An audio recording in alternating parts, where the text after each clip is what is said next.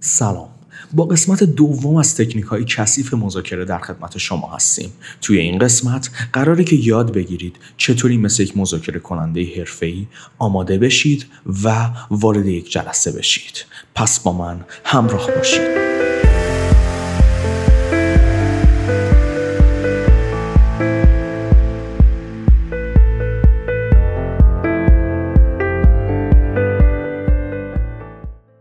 توی پادکست قبلی به یک مسئله اشاره کردم که بهش می‌گفتن از قبل برنامه ریزی کنید. به این تکنیک میگن تکنیک درختی و انگلیسی ها برای این مسئله یک ضرب مسئله خیلی جالب دارن. میگن plant a tree and use after its fruits. یعنی چی؟ یعنی که درختی بکارید و بعد از اون از میوهش استفاده کنید. دقیقا مشابه همین تکنیک ما هستش و برای همین تکنیک این ضرب المثل ساخته شده. شما وقتی که می‌خواین وارد یک جلسه بشید باید درخت رو بکارید. یعنی چی؟ یعنی که از تکنیک درختی استفاده کنید تا بتونید اون مذاکره رو ببرید و از میوهش استفاده کنید. خب بریم ببینیم که تکنیک درختی رو چطوری باید اجراش کنید.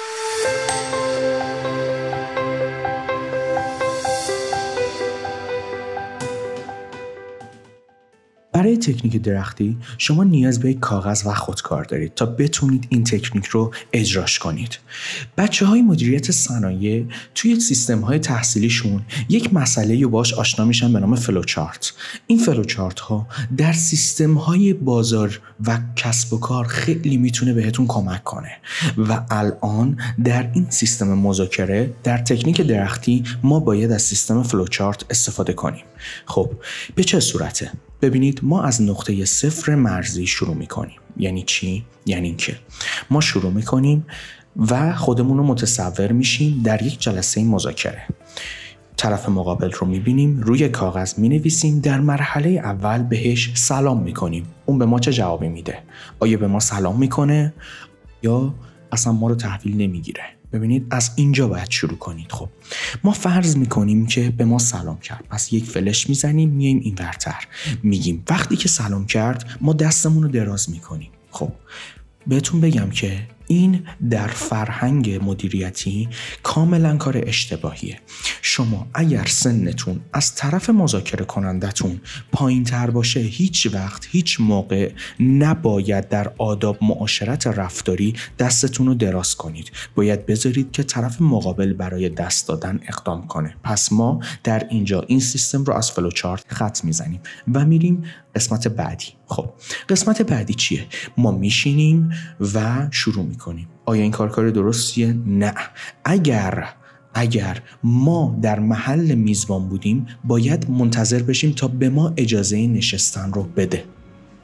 خب بعد از اینکه به شما اجازه نشستن دادن شما قطعا میشینید و منتظر میشید تا صحبت کنن. خب اینجا یک پرانتز باز کنم و بهتون بگم که طرز نشستن در مذاکرات خیلی مهمه و هر کدوم از body language بدن یک معنی و مفهوم خاصی رو میرسونه. شما هیچ وقت در زمین میزبان نباید طوری بشینید که دستها به اندازه ارزشون باز باشه و روی میز قرار گرفته. گرفته باشه. در سیستم body language این به معنی اینه که من مالک اینجام.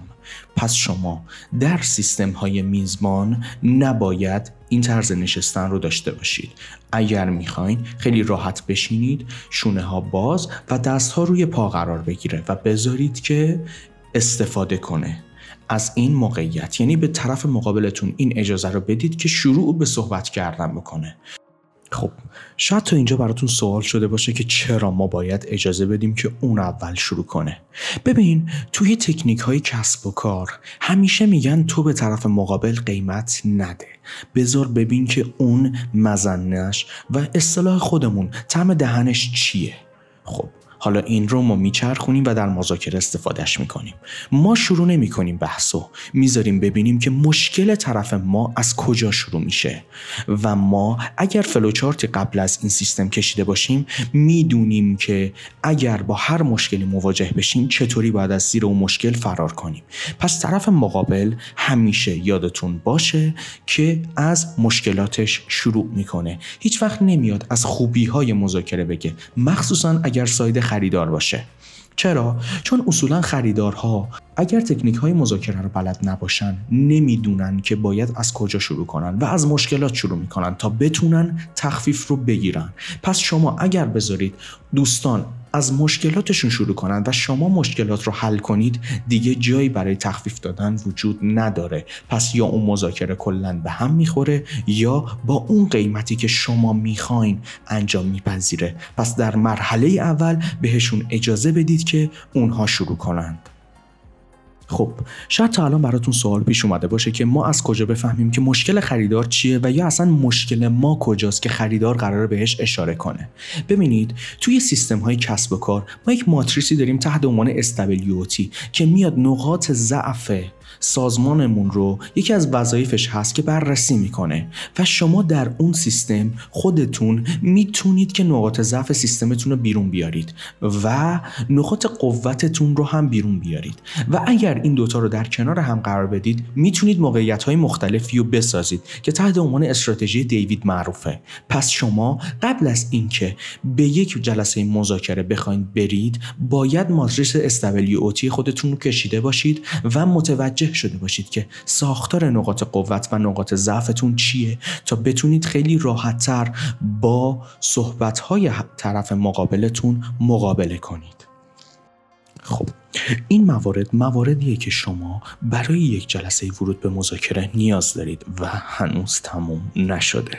شما برای ورود به یک جلسه مذاکره باید یک فرد فوقالعاده آروم فوقالعاده صبور و حرفه‌ای باشید. امیدوارم که از این پادکست لذت برده باشید.